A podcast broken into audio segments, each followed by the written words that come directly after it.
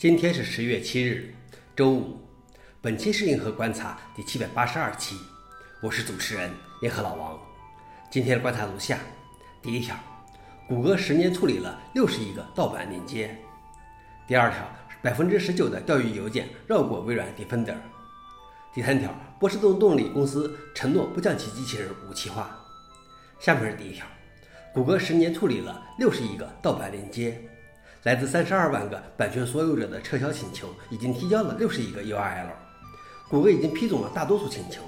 最活跃的十个组织总共报告了近二十五亿个 URL，其中百分之四十的删除请求涉及到四百个域名。谷歌正在跟内容所有者合作，已在其索引之前将侵权网站列入黑名单。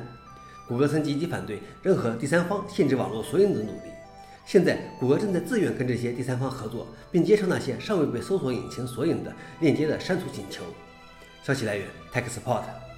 老王点评：反盗版当然是对的，但是这种撤销请求越来越有被滥用的迹象。第二条是百分之十九的钓鱼邮件绕过微软 Defender。艾文的最新研究表明，微软 Defender 的钓鱼邮件漏报率为百分之十八点八，而在二零二零年，这一比例是百分之十点八。专门设计的金融类钓鱼邮件的漏报率甚至高达百分之四十二。同时，Defender 将百分之七的钓鱼邮件当做垃圾邮件，而没有识别为钓鱼邮件。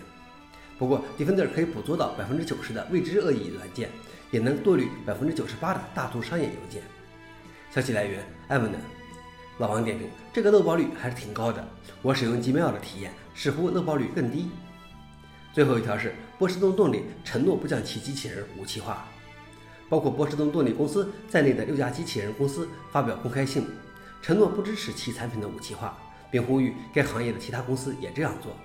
他们说，在可能的情况下，他们将审查客户的计划，希望避免那些将机器人变成武器的人。